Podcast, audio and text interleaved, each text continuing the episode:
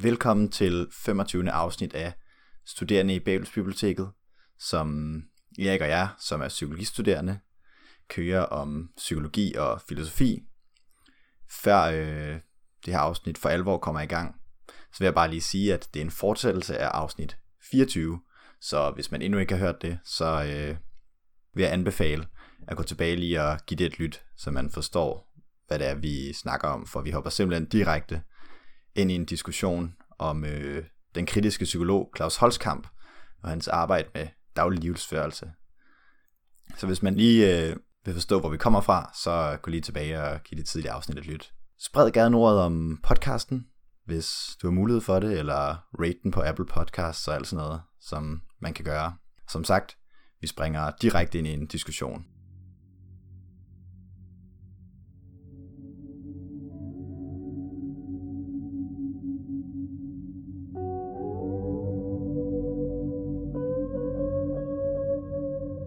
Det kommer an på, om man, om man køber den pointe, men sin egen antagelse om subjektet, som er, at det aldrig bevidst vil skade sig selv, eller noget i den stil. Altså, man kan godt komme til at skade sig selv eller handle ikke i sin egen interesse.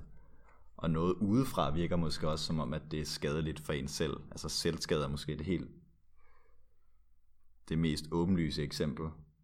Men også altså, øhm, at der er så mange, der kan lide at lave en masse farlige ting. Altså der er mange, der kører sådan over 200 på motorvejen, eller øh, laver sådan ekstrem sport og sådan noget, der måske er ret farligt.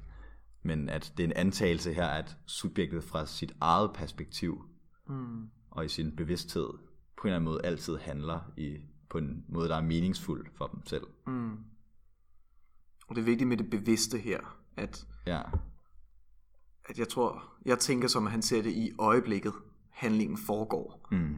Der, øh, der gør man det, fordi man skaber en eller anden positiv mening. Altså, øh, og selvom det kan være en negativ eller skadelig adfærd, så ses det stadigvæk som noget positivt af subjektet. Det er vel, der kommer vi også lidt tilbage til selvforståelsen, ikke? At selvforståelsen i subjektet er vigtig for den måde, vi undersøger tingene på. Mm. For man vil godt kunne se en, der lader være med at, at sætte sit vækkeur, fordi, og så bliver fyret, som på en eller anden måde øh, selv skyld i det og så videre. Men hvis selvforståelsen har været, at ja, ah, det ved jeg faktisk ikke. Ja, hvad, hvad har det af konsekvenser, det her med selvforståelsen? Fordi det er vel teknisk set så også et valg, altså det med at glemme at trykke på snus. Men det er jo så bevidst. Det kan være, at man prærefleksivt gør det, fordi at man har dårlige arbejdsvilkår, eller øh, er stresset, eller ja, det er, også, det er vel også det her med, at man ikke altid overskuer sammenhæng mellem de forskellige praksiser, man deltager i. Ja. Altså det hele er ikke bevidst for en på samme tid. Ja. Altså man er måske lidt biased ofte mm. for den praksis, man er i lige nu. Ja.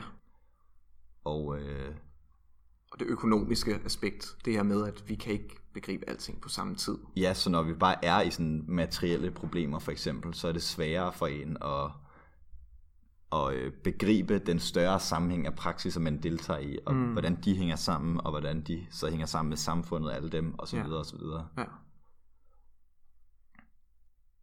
Det, det hænger jo også lidt sammen i forhold til det her med den stabile cyklus øh, i livsførelsen, som der ligesom skaber en sammenhæng, men han kommer senere ind i teksten ind på det her med, at det egentlige liv, det er de her afbræk fra øh, den cykliske livsførelse. Mm. Så det vil sige, at vi står op om morgenen, vi går på arbejde, vi øh, kommer hjem fra arbejde, og imellem det har vi børstet tænder og spist morgenmad, men det egentlige liv sker egentlig, når vi så kommer ud af den her cirkulære bevægelse, og, eller i hvert fald ekspanderer den og laver noget, der er rigtig meningsfuldt. Mm.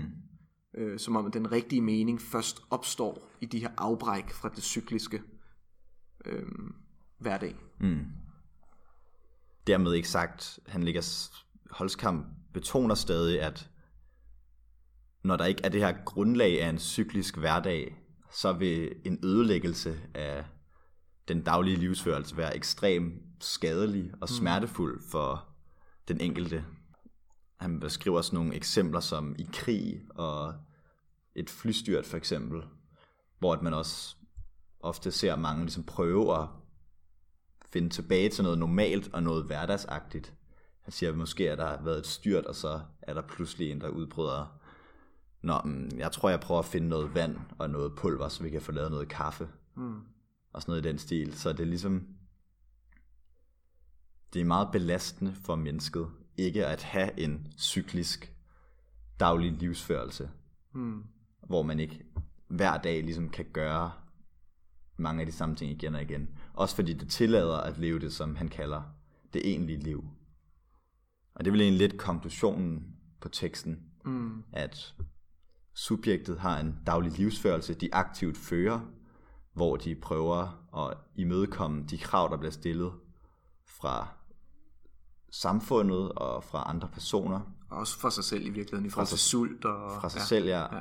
Den livsførelse bliver cyklisk, og en sådan normal cyklisk livsførelse, den tillader at leve et egentligt liv, mm. hvor man kan gøre noget meningsfuldt, og måske også begribe ja. den kontekst, man er i, og mm. forandre betingelserne for sig selv og andre i samfundet.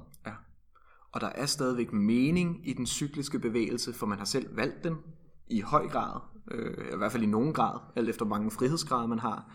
Men som du siger, det egentlige liv, det sker, når man har fået stabilt overskud til at kunne lave noget af det mere krævende. Det her, hvor mm. du netop skal ud og begribe, hvor du ikke nødvendigvis ved, hvad konsekvenser der vil være ved din valg. For det er også noget, han taler omkring vores øh, tendens til at opretholde status quo med vores adfærd i den her cykliske livsførelse. Fordi tankerne omkring de konsekvenser, en afvielse fra den her livsførelse, kan føre til andre konflikter på andre dele af livsførelsen, mm. og derfor kan være, hvad kan man sige, uoverskuelig for subjektet at begribe. Nu er det lidt tid siden, jeg har læst hans mere historiske analyser, men uden at tage munden for fuld, så tror jeg vist godt, man kan sige, at det også er derfor, at altså tidligere, hvor vi nævnte det her med festebønder og slaver og sådan noget, at ligesom de materielle vilkår er ikke blevet opfyldt i en tilstrækkelig nok grad for mennesket, til at det kan lave den her, til det selv ligesom kan strukturere sin egen hverdag, tilstrækkeligt til, at mennesket har mulighed for at kigge ud over sin daglige gøremål, og ligesom se tingene i en større kontekst. Altså at prøve at begribe den mm. livsførelse, man har, fordi at der var så meget, altså alt tiden skulle gå med at prøve at sikre fornødenhederne. Mm. Så der kan man vel også se det her skinne igennem med, at der ligger sådan en materialisme under, med at de materielle forhold ligesom bliver det, der senere tillader et nyt psykisk liv mm. for subjektet, altså om der så tillader at påvirke ja. samfundet tilbage på en eller anden måde. Ja, så rent konkret, ja, de materielle vilkår er en betingelse for, at vi kan skabe udvikling. Og hvis der implicit i det er vel også, hvis der er nogen, som der ikke har de fornødne materielle vilkår, jamen så har de svært ved at, hvad kan man sige, få opfyldt deres andre behov. Altså, ja, det vil simpelthen være... For tilstrækkelig harmoni mellem de ens forskellige livspraksiser til, ja. at man kan ja. leve på den anden måde, have de her ja. ekstra ting ud over cyklusen. Ja, så det vil være dårligere stillet. Øh, ja. ja. Altså tænker jeg, se, vi, vi snakkede lidt før podcastet om noget, øh, om en kritik af, eller en udvidelse af hans hvad kan man sige, livsførelsesbegreb fra hende øh, Hypholdt, som vi også har nævnt tidligere. Og man kan jo se, hvis... Endnu en, en anden kritisk psykolog, ja. der senere har skrevet. Præcis. Så øh, inden for samme felt øh, vil ligesom komme med en kommentar til, til Holzkamp, og det virker som om, at det egentlige liv for Holzkamp kan først leves, når det er, at man har den her mere eller mindre stabile livscyklus. Fordi, altså som der skaber grundvilkårene til yderligere handlemuligheder. Mm. Øhm, og det er jo ikke fordi han siger, at der ikke er mening i det, fordi der er selv valgt, hvilken, altså øh, til dels måde man vil handle i samfundet, men det rigtige egentlige liv sker egentlig først, når der er overskud til, at man kan øh, komme ud af den her, eller øh, hvert fald udvide den her cirkulære livsførelse. Og Hypholds kritik er her, at jamen, der bliver også skabt rigtig meget mening i selve livsførelsen. Så det er ikke kun afbrækkende fra den her cirkulære livsførelse, som der bliver set som det, eller skal ses som det egentlige liv. Nej. Øhm, men i virkeligheden er der også rigtig, rigtig meget mening liggende i selve den her cirkulære bevægelse, som der er livsførelsen. Mm. Og der tænker jeg måske, at nu taler vi omkring de her med de materielle vilkår, at det her kommer jo også fra en retning, hvor man har fokuseret meget på netop øh, materiel øh, fordeling på en eller anden måde. Så at det også kan være medvirkende til at sige, jamen vi bliver nødt til at skabe nogle materielle rammer for, at folk kan få et egentligt liv. Øhm, Så det her, det, du lidt siger, det er, at det har klare sådan samfunds- eller sociale politiske konsekvenser, ja, det, det synes hvis jeg. man indtager den her teoretiske position. Ja, det, det tror jeg. Og det tror jeg selv, ja. de vil mene, mm. at, at forskning i høj grad er politisk. Øh, og det, som der ligesom bliver forsket, de koncepter, vi forstår verden igennem, øh, vil også få politisk indflydelse. Og det er i hvert fald, jeg tænker, at det har ret store konsekvenser, hvis vi siger, jamen der er nogen, som der ikke har de materielle vilkår til at komme ud af en meget, meget hårdt betrængt øh, hverdag, hvor mm. der ikke er noget stabilitet, hvor der ikke er noget, så man skal helt, man ved ikke, om man har penge nok til mad resten af måneden, altså de her usikkerheder. Øhm, så tænker jeg, at der er nogle politiske implikationer i det, som der måske ligger underliggende i teksten, men jeg synes heller ikke, de er så underliggende. Nej. Ja. så implicit er det heller ikke. Nej. Og det kommer også ud af en marxistisk tradition. Mm. Det her kritiske psykologi. Skriver han også en del om i den her anden tekst, vi nævnte. Mm. Men hvor igen, jeg tror, at temaet lidt var, okay, hvordan gør vi så marxistiske pointer mere subjektvidenskabelige, også fordi det er på sådan mere sociologisk ståsted ofte, så vidt jeg forstår, uden lige at være ekspert på området. Mm. Men jeg synes også, det holdskampspointer er rigtig interessant i lyset af sådan, sådan noget som sådan kollektivt onde handlinger, eller sådan nogle grusomheder, hvor man lidt undrer sig over, hvordan er det her blevet, sådan, hvordan kan det her blive hverdag for nogen, Mm. gennem sådan, øh, altså, Tyskland i 2. verdenskrig, eller sådan noget. Hvor den her livsførelse beskriver Holzkamp som, at når den først ligesom er blevet etableret, når ens hverdag er faldet på plads på en eller anden bestemt måde, så er dens begrundelse ikke positiv. Altså, der er ikke nogen sådan ting, det, det, det, her, det er derfor, vi gør det. Den er mere negativ. Den er mere sådan udgangspunktet. Mm. Og hvis der ikke er nogen konflikt, der opstår, eller nogle nye krav, så tænker man lidt, okay, hvorfor ændrer den? Mm. Så man har sådan en hverdag, og så når den først er blevet etableret, så er den bare sådan normal. Og det er måske lidt ligesom ens egen ting med, at nogle gange falder man bare ind i nogle dårlige vaner, og så efter så tænker man sådan, hvordan kunne jeg, mm. hvordan kunne jeg leve det her liv i noget tid, ja. eller hvordan, nu lyder det mere grusomt, end jeg Ja. lige mener, men Nej, men- bare at man gør nogle sådan lidt dumme ting, og så tænker man sådan, hvorfor tænkte jeg ikke over det før? Men det er jo måske mm. bare fordi, det er blevet en del af den måde, man fører sit liv, og det måske har løst nogle, nogle øh, krav og nogle handlemuligheder fra en bestemt praksis, mm. men at man så over tid måske har belastet en anden praksis. Ja, og det har krævet overskud i situationen og begribe de andre handlemuligheder, der har været. Mm. Øhm, men hvis man ikke har haft det overskud til at begribe, hvad der er andre handlemuligheder, så har det letteste været at sige, hvis jeg gør det, som jeg altid gør, så ved jeg, hvad konsekvenserne er. Så Ja. det skaber stabilitet og forudsigelighed for subjektet. Ja. Og jeg synes virkelig også, som du siger, det, det er vel et ret sådan et ret fint bud på, hvorfor det er, hvordan det materielle kommer til at påvirke subjektet.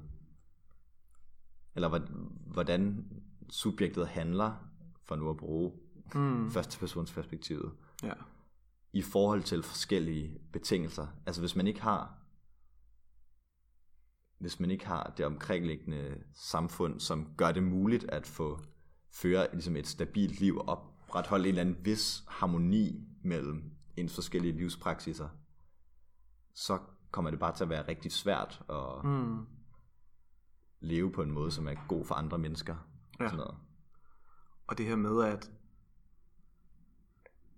at man jo selv igennem sin egen handling kan påvirke det og skabe nye, nye fænomener i samfundet, men at man alligevel er igen påvirket af de handlebetingelser, der er, frihedsgrader. Man handler mm. i det samfund. Du kan, ikke, du kan ikke tage subjektet ud af samfundet øh, og isolere det og sige, jamen du kan, du kan handle frit, for det kan man ikke. Man, man er situeret i samfundet. Mm. Man er altid en del af en praksis. Ja.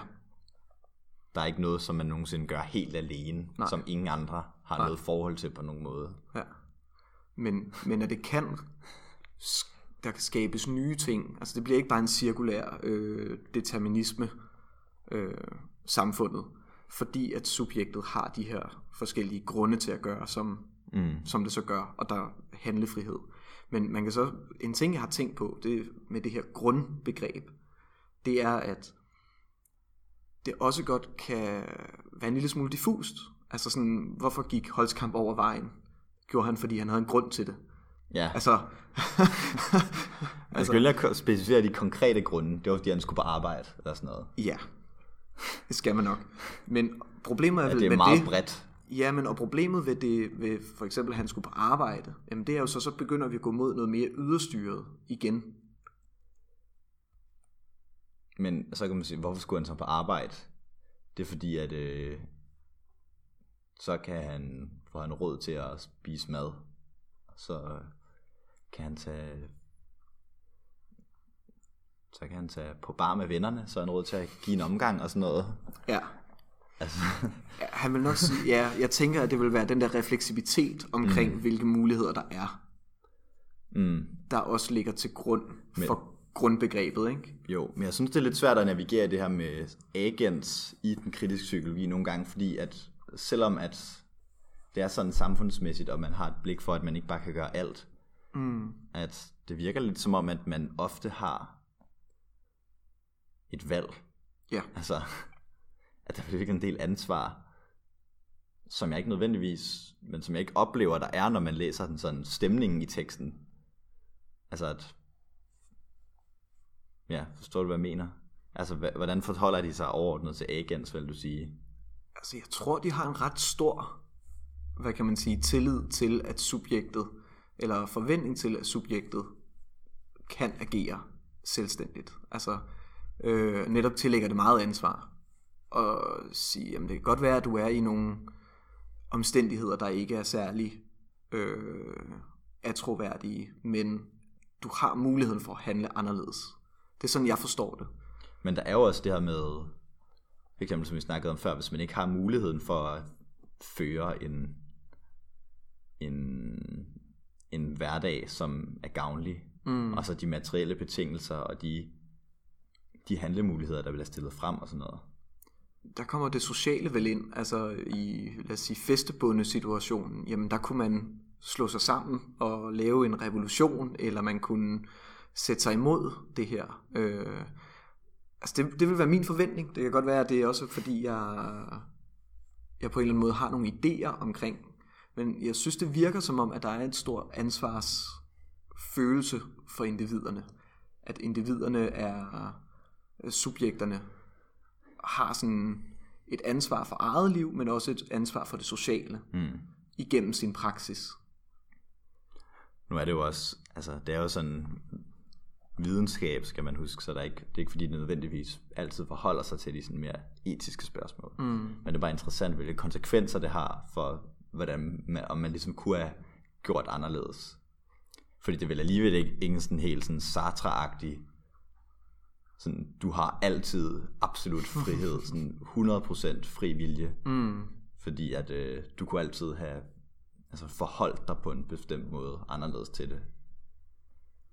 Altså jeg tænker vel, de er, mm. der er vel lidt mere, der er vel meget mere determination af subjektet her, end, yeah. end der er i sådan en radikal subjektivistisk eksistenstangang som Sartre. Altså det er svært at sige, fordi jeg læser det, at hvis han vil give subjekterne agents, altså det her med, eller den her relativ autonomi, mm. så, så jeg forstår de spørgsmål som, hvor går grænsen for den her relative autonomi? Hvor relativ er den? Fordi hvis den ikke er særlig, eller hvis den er meget relativ, jamen så er vi jo tæt på den sociologiske determination. Og hvis den ikke er særlig, eller hvis den er, øh, ja, ikke er særlig relativ, så er vi tættere på den radikale, eksistentielle mm. sådan subjektfrigørelse.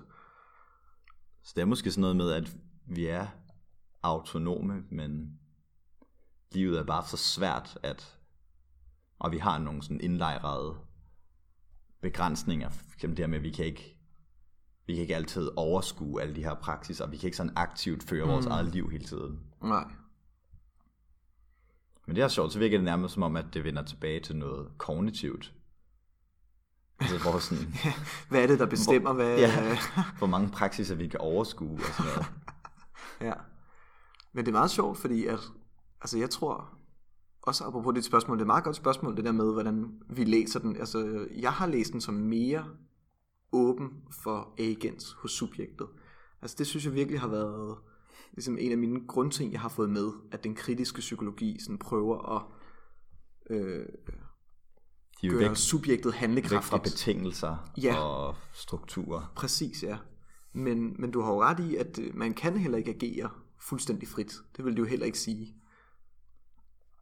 Nej, der er vel der er, der er nogle bestemte handlemuligheder. Ja. Det er jo sådan over lang tid, sådan sociogenetisk, mm. måske kunne man sige. Ja. Der ser de menneskeheden som relativt fri. Mm. Altså i og med, at vi er samfundsmæssige væsener, så kunne samfundet altid have været anderledes. Ja. Til en vis grad. Ja. Altså med de rette teknologier og sådan noget, kan vi forandre samfundet og så videre. Ja, med vores praksis. Ja. Fordi vi selv skaber samfundet. Med den enkelte ontogenese, ja. der er den enkelte måske altså underlagt, hvilke handlemuligheder, der i sociogenesen er opstået. Ja. For hvordan de kan føre deres liv, og dermed hvilken hverdag de kan få, og hvilken selvforståelse de har mulighed for mm. at få. Ja. Om de ligesom har den, de har de materielle betingelser, der er tilstrækkelige til at mm. kunne udvikle en forståelse for, ja. okay, øhm, det er faktisk lidt nederen, og at kongen bestemmer over alle os bønder på den her måde. Ja. Og sådan noget. Og det er så, så måske sådan, man kan se det. ikke alle, der har den mulighed, både på grund af de materielle omstændigheder, men måske også på grund af subjektet selv, altså for at differentiere subjekterne. At de mm. ikke bare er, øhm, det ved jeg ikke om, om Holzkamp skriver sig ind på, altså blanke tavler, øh, øh, men at de netop har den der, deres egen subjektive refleksion, som der gør, at de agerer anderledes end andre, der bliver udsat for samme vilkår. Mm. Fordi det, det tænker jeg, jeg tænker ikke, at Holzkamp kan skrive sig ind på sådan en fuldstændig tabula rasa øh, forståelse af subjektet med. Øh, jeg tror, det hænger sammen med, at vi alle sammen, det er som mere over i Ole Drejer, men han skriver om, som er måske, ja, jeg ved ikke, en af Danmarks største kritiske psykologer. Mm. Vi har den her livsbane alle sammen, som ligesom er formet af vores gentagende daglige livsførelse over tid altså for, vi får vel alle sammen en eller anden unik livsbane, altså det er en ontogenese, mm. som gør, at som vil også senere gøres ligesom til et unikt individ. Altså der er jo ingen andre, der har haft en præcis samme livsbane som os. Mm. Hvilket så påvirker tilbage på livsførelsen, måske gennem selvforståelsen, eller noget af den stil. Mm. Ja jeg ved ikke sådan, ja, hvordan han forholder sig til den, vores biologiske konstitution. For det er jo igen, det er jo væk fra første persons perspektivet. Mm. Ja.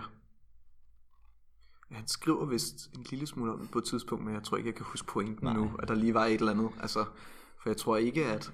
Altså, sådan som jeg ser... Nu læste jeg også en lille smule af ham der til... Øh, personlighedspsykologi, mm. der virker det som om, at han egentlig altså skriver en masse om biologien, og også ser det som et, et niveau, der er ja. øh, rigtig... Ved sådan skriver i den der om kategorialanalysen, at hans kone Præcis. havde brugt et eller andet flere år på at øh, studere biologien eller sådan noget, for at finde ja. ud af noget med, ja, det er den der, øh, hvad, hvad er det, det hedder? det der omslag.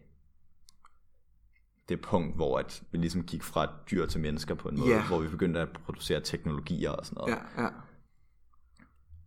De, er de er jo gode materialister. Ja, ja. Så, så jeg tror, de ser det som et... Øh, Sorry. jeg tror, de ser det som et, et forklaringsgrundlag på nogle, jeg ved ikke, man kan sige niveauer, altså, ja. men at, øh, at det måske ikke er determinerende for os, men at der igen eksisterer en eller anden refleksivitet, eller mm. noget, der gør os til subjekter, en selvforståelse, som der gør, at vi ikke bare handler på grund af betingelserne, mm. men også handler på grund af vores eget jeg ved ikke, man kan kalde det en kerne, men vores, eller selv, men ja, Vores refleksivitet. vores refleksivitet.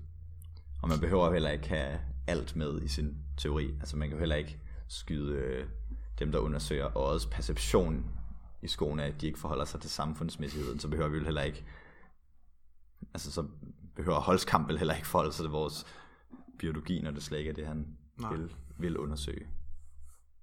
Så kan man, hvis man vil have kombinationen, så kan man kigge lidt i Sovjetunionen Ja, med Vygotsky og Luria og Leontjev. Så laver de den smukke syntese fra hjerne til, øh, til samfund. ja. Det er, det er meget god læsning. Har du nogle tanker omkring teksten? Positiv? Mm. Kritisk? Tilfældigvis? Jeg synes generelt, den er ret fed, og jeg mm. Køber næsten fuldt ud, tror jeg, kritikken af, at meget af psykologien ikke rigtig forholder sig til hverdagen. Og på den måde synes jeg, det er et meget værdifuldt perspektiv, det her med, hvordan vi bliver tilbudt forskellige handlemuligheder, og hvordan vi ud fra krav og muligheder ligesom fører vores liv aktivt mm. igennem en svær og konfliktfuld tilværelse. Fremhæver også meget der med konflikt. Altså der er mm. konflikt mellem praksiser ja. og sådan noget. Og jeg synes, jeg kan ikke lide tit, når teorier de bliver for harmoniske, når alt bare virker godt og sådan helt rene linjer og sådan noget. mm. Så det er meget fedt. Ja. Jeg ville godt kunne tænke mig at høre, hvordan at dels man ville kunne sammenligne det med et fænomenologisk synspunkt, hvor de jo også meget går ind i første persons perspektivet og sådan noget. Mm. Så der er nogle interessante ligheder, tror jeg. Men også forskelle. Altså, det, det er Ja. måske arbitrært. Ja. Ja. Det er måske fuldstændig ligegyldigt at sige, det er der altid mellem Ja. teorier. Og også øh, psykoanalysens begreb om det ubevidste, hvordan det mm. vil spille ind i sådan noget her. For det er jo nærmest defineret ved ikke at være en del af førstepersons perspektivet. Ja, ja, Og det kommer, til, det kommer til udtryk på en eller anden måde, ja. men gennem analyse, og ikke gennem øh, introspektion, så bliver vi vejledt. Ja. Ikke vejledt. Freudian slip. Så bliver vi, så bliver vi vildledt. Ja. Nej, og det tænker jeg, det var også en af de ting, vi stussede over, det her, hans påstand om, at individet ikke bevidst kan skade sig selv. Altså, det åbner i hvert fald op for, jamen når der så foregår selvskadende adfærd, godt nok set udefra, måske også set indenfra, altså noget, som subjektet selv ser som skadeligt, øh, ikke i momentet. Øh, Jeg ved heller ikke med selvmordet, ja, hvordan man vil se på det. nej. Det er vel, man, hvis man skulle tage det her perspektiv, at man på en eller anden måde oplever, at det vil være bedre, hvis man ikke Ja, var til, end mm. at være til. ja, Det er måske meget intuitivt. ja. Det er... Men ja, det her med fænomenologien, de prøver vel også altid at tage førstepersons perspektivet. Mm, Og de er så måske mere interesseret i sådan de basale oplevelser af forskellige fænomener. Og der er ikke lige så meget fokus på samfundsmæssigheden. Der er selvfølgelig sådan noget hos Heidegger, det her med, at man altid er kastet ind i et bestemt kultur, og, med, mm, og at væren, sådan, jeg tror han siger, at det bor i sproget, eller sådan noget. Så der er også det her sproglige fokus, og at vi ikke sådan kan, vi kan aldrig træde ud af verden. Ja. Det er jo måske, Ja. der kan vi måske også lidt tale sammen. Altså vi kan ikke bare have et- en isoleret psyke, som gennemgår en eller anden, sidder og kigger på en eller anden computerskærm og sådan noget, Mm. men at vi altid er der, før at vores refleksion, det kan måske sammenlignes lidt med, at vi altid er i en praksis, mm, Og ja, også når vi prøver at tage folk ud af en praksis, så er det bare en anden praksis. Altså, Mm. på samme måde kan man heller ikke tage folk ud af verden. De vil altid, de vil altid være rettet mod åben, åbne over for den Ja. ydre verden. Eller den indre verden. Ja, det tror jeg, du er ret i. Altså sådan skepsis over for netop det her med at prøve at isolere subjektet og se det udefra. Det kan jeg at skeptisk over for Descartes, det vender tilbage til. Ja, ja, Eller i hvert fald elementer af Descartes. Ja. Adskillelsen af krop og psyke. ja. Altså jeg tror nu af at også have den her diskussion, jeg tror ikke, jeg havde tænkt så meget over præcis det her med, hvor, hvad er så nuancerne i den her relative A, øh, agens, øh, som, som subjektet har i den kritiske psykologi. Øh, der kunne det være spændende at se, om der er skrevet mere omkring det. Altså hvordan man simpelthen nuancerer. Mm. For der, altså, der er jo nogle, nogle spørgsmål omkring den her måde at se subjektet på, som der åbner sig. Altså jeg kommer til at tænke på, øhm, var det Kanye West på et tidspunkt, der sagde, at man selv havde været skyld i slavegørelse Jo. øh, på et tidspunkt. Noget den stil. Ja, fordi at man ikke havde gjort op over for fænomenet. Og hvis man læser det her som en ret radikal form for frihed til subjektet, så vil det vel på en eller anden måde være inden for det, som, altså det postulat, hvor hvis altså, man ser, jamen, de relative, altså jeg tror, din, jeg synes, din nuancering, det her med ontologi, altså selve individet, er det rigtigt svært at gøre noget ved det, fordi at man er situeret, og det bliver uoverskueligt. Man har ikke ressourcerne til det. Øhm, Ja, Men der der, er alligevel- der er det vel, der tror jeg, jeg vil sige, at ved at slavegøre mennesker, og ligesom fra, og ligesom røve dem med deres mm. daglige livsførelse, det er ligesom Holzkamp eksempel med fængslet, ja, og gøre, at de på ingen måde kan determinere deres eget liv. Så berører man dem også muligheden for, ligesom os, det er vel begribelsen, af deres Altså, egen at- situation. at ja. kunne altså, organisere sig og mm. gøre det oprør, som Kanye der siger, at deres egen skyld. Mm. Så på den måde, at de vil underlagt øh, den, Materiel omstændighed. ja, eller den organisering af samfundet, som der sker fra den herskende klasse, Mm. altså de hvide slaveejere, Mm. at de har de har jo måske det overskud, der har gjort, at de kunne lave samfundet om, sådan så de fik slaver, mm. Ja. hvis du forstår, hvad jeg mener. ja. Og så på et tidspunkt er der kommet nogen øh, i frigørelsesbevægelsen, der har haft mulighed for at begribe situationen og prøve at Mm. ændre systemet. Men jeg ved så ikke, altså, der, der var jo også noget slaveopstand og sådan noget. Og Ja, ja, ja. Det ved jeg ikke, om det så ud fra teksten vil give mening, ud fra at der måske var nogen, der formåede at få en stabil hverdag mm. eller sådan noget. Ja, og har begrebet, Og ja, de er, havde andre handlemuligheder. det er måske bare på grund af autonomien. Ja, Det er jo meget, altså de prøver, eller Holzkamp og Dreyer og de andre, de prøver at være altså til en vis grad udeterministiske Ja. til os. Altså Ja. det, det her, det er jo generelt for sociokulturelle teorier, mm. at de, de er ikke så glade for at have sådan en absolut determinisme, at det er mere sådan disponering og Ja. Tendenser og sådan noget. Og det er jo nok meget fornuftigt i alt samfundsvidenskab. Ja, også fordi, at ellers så ville samfundet bare reproducere sig. Ja. Altså hvis, så ville det være statisk, hvis der ikke var noget, der på en eller anden måde skabte noget, noget kaos eller noget, noget udvikling, kreativitet. Øhm, og der bliver det måske den der refleksion i individet, subjektet, der gør, at man kan overskue forskellige handlemuligheder. Mm. Ja. Vi kan være refleksive og kreative. Er, det ikke, er det ikke Gørgens to universalier? Er det ikke det? Og det kan jeg ikke huske. Det kan Det er sådan noget være. den stil. Ja. Han havde i, Ja. altså en af de mest radikale socialkonstruktionister. Mm. Han har sådan to ting i hvert fald, jeg tror måske tidligt i sin karriere eller noget, som han mente var universelt ved mennesket. Og det er noget i retning af ja, evnen til at være mm. reflekterende og måske kreativ. Den anden, den er jeg ikke helt sikker på. ja. Og det, det, Det er måske noget af det særligt, men det stod i en af Jerome Bruners tekster, hvor han snakkede om Gøgen. Okay. Uh, du husker pensum godt. Uh. Det er ikke, fordi jeg kan huske vores... Øh, nu bliver det meget internt, men vores, øh, vores lærer. Ja, Christian, ja. han sagde, at øh, Shout out. det fed fyr, det er faktisk ham, der forelæser, eller engang forelæste om kritisk psykologi. Ja.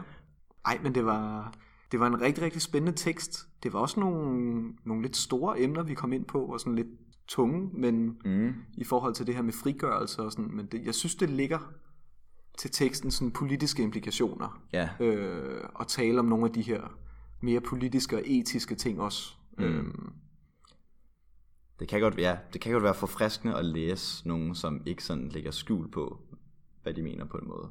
mm, Fordi man kan jo også til det her med videnskab og politik og sådan noget. Det kan jo være farligt at putte for meget politik ind i videnskab.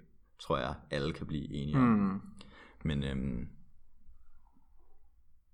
ja, af den grund, så vil det jo heller ikke sige, at, at nogen kan være helt fri for deres, isolere helt deres øh, politiske, ideologiske standpunkter for deres videnskabelige udfordringer. Jeg ved ikke, der er vi måske en smule uenige i nuancerne. mm. Men øhm, det er bare nogle gange fedt at læse nogen, som man kan mærke, ligesom, at der ikke er sådan, de der ikke lå på det. Ja. Hvad man skal sige. Ja. Og så tage og, og læse argumenterne og forholde sig til dem. Mm. Øh, fordi at det, forskning får vel ofte forhåbentlig indflydelse på det samfund, som det bliver Det lavet er i. fuldstændig ligegyldigt. Altså, øh, hvis ikke det gjorde... Vi vil være helt apolitiske, og vores forskning skal have ingen politiske konsekvenser af den grund. Præcis. Altså, så på en eller anden måde altid forholde sig til det, øh, og prøve at være gennemsigtig, er vel en god... Øh, Gennemsigtighed, det, Ja. det styrer. Og det synes vi i hvert fald, at der har været både med, hvordan man ja, vælger det. Det, altså, var, ja. det er det lidt efter før. Gennemsigtighed i forhold til, at hvis man har en eller anden interesse, ja, så er det også fint at sige den, synes jeg. ja.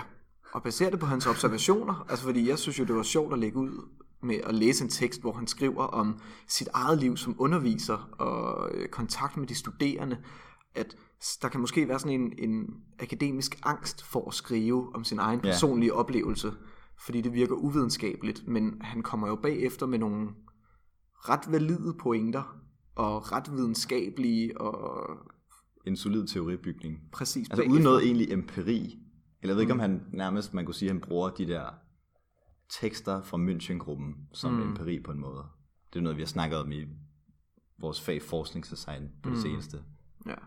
Fordi han, ja, han teoriudvikler vel ud fra at læse deres, og så ligesom analysere dem. Ja. Altså, Og det er sådan mere logisk, mere at lave logiske øh, slutninger og lave nye begreber, der indfanger virkeligheden Ja. på en anden måde. For eksempel det, du sagde med at føre livet. Altså man simpelthen i begrebet er meget bevidst om, at øh, en livsbane vil måske ikke være lige så øh, fyldesgørende, fordi der er sådan en passivitet i det. hmm. At Det er så, du- dog det, som Ole Drejer bruger senere. Ja, men det er jo heller ikke om... Det er jo... Nej, det er ikke om, det er et større perspektiv. Nej. Ja, ja, præcis. Det er jo sådan mere øh, ontogenetisk måske, hvor det her det er sådan mere mikroplan. Ja. Man står op, og man går ud af døren. Fordi jeg kan huske, at vores grundbog, der stod, at Ole Drejer også brugte det der med livsførelse, men at livsbanen netop var på et højere, ja. altså når du zoomede ud, ikke? Det med, han, det vil i virkeligheden, altså jeg ser måske livsbanen lidt som en biografi, altså mm. det her med, at det er udefra makroniveau, når du ser på subjektets liv, Ja. hvor at livsførelse, det er altid vel i nuet, Hmm. det der flydende. Og det kan godt være, at man ligesom hele tiden, at man typisk tager den for givet, sin livsførelse.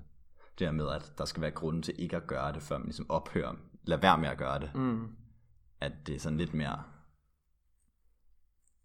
ikke automatisk eller passivt, men at man, man ikke hele tiden reflekterer over grundene til, hvorfor man gør det. Mm. Men vi har alle sammen muligheden for at gå ud og spørge om lønforhold, og læse hele pensum og ja. dukke op til alle forelæsningerne. Så det er det er message from today. Nej. Jeg Men tror- øh, godt at få endnu et, en af de store psykologiske skoler med, som øh, vi jo ynder at forholde os til. Det er måske vores, en af vores yndlingsting i podcasten. Mm. At takle en af de store skoledannelser. Nu er vi også, jeg ved ikke om vi snart har været igennem de store grupperinger. Mange af dem. Vi mangler gestaltpsykologien. Fritz Perls. Har måske, vi har ikke snakket om noget human, eller ikke humanist, det har vi. Vi har ikke snakket om noget humanistisk psykologi, sådan Carl Rogers eller sådan noget. Det kunne være spændende. Og øh, fanden var det lige, jeg ellers tænkte på? Udfoldelsen af Har vi overhovedet, vi har heller ikke snakket om sådan eksistenspsykologi, har vi, for alvor? Nej, vi har snakket jo med Anders.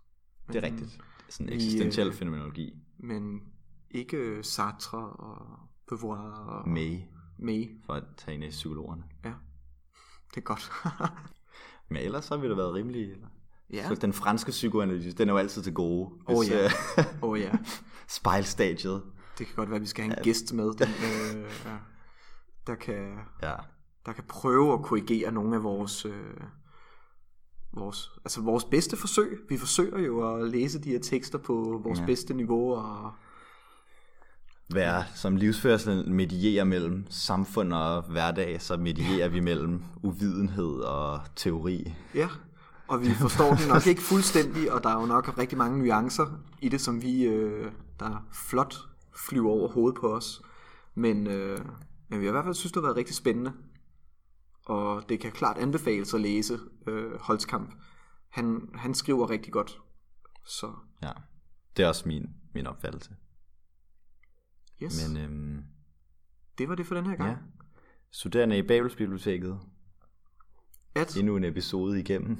gmail.com Også hvis I har nogen øh, Der havde vi lige to forskellige ting i tankerne. Hvis, øh, hvis I vil skrive til os Angående øh, nogle kommentarer Eller øh, andet. Hvis I vil rose os Eller hvis I vil rise os Så øh, skriver I på studerende i Babelsbiblioteket Snabelag gmail.com Eller en lille hurtig Facebook-besked. Ja. Kan også gøre det. Hvis man er i familie med Claus Holskamp, så øh, Ser vi meget gerne i kontakter ja, det var det for den gang. Det var det for Daglig gang. livsførelse hverdag, grunde, selvforståelse, nøgleord. mm. Vi ses. Hej.